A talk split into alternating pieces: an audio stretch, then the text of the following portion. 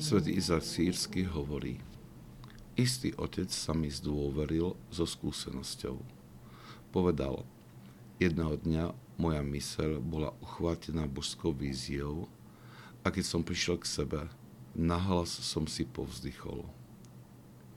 Ale keď to počul démon, ktorý stal oproti mne, bol zhrozený. Bol akoby zasiahnutý bleskom, hlasne nariekal a utiekol, ako by bol niekým naháňaný.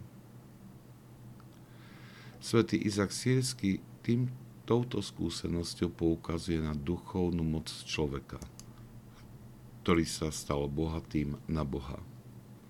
Naháňa hrôzu démonov, pretože Boh prebýva v jeho duši.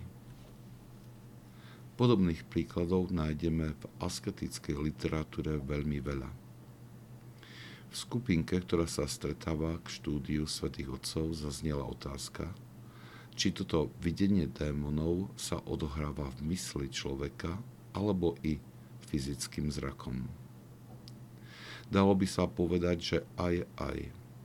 Človek, ktorý dosiahol očistenia srdca a bol mu daný dar nazerania na Boha, vstúpil do stavu, kedy vníma ako viditeľný, tak aj neviditeľný svet. Tak ako intenzívne vníma Božiu slávu, tak vníma aj prítomnosť nečistých duchov. Tieto dva svety sú zliaté v jeden celok a tak nie je vždy ľahké z rozprávania asketiko rozpoznať, či tento stret s démonmi sa odohráva iba v duchovnej úrovni alebo aj vo fyzickej.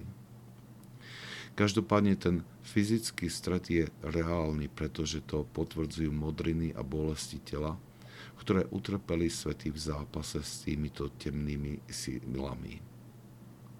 Každopádne však toto rozlišenie nebolo zámerom svätého Izaka Sírskeho.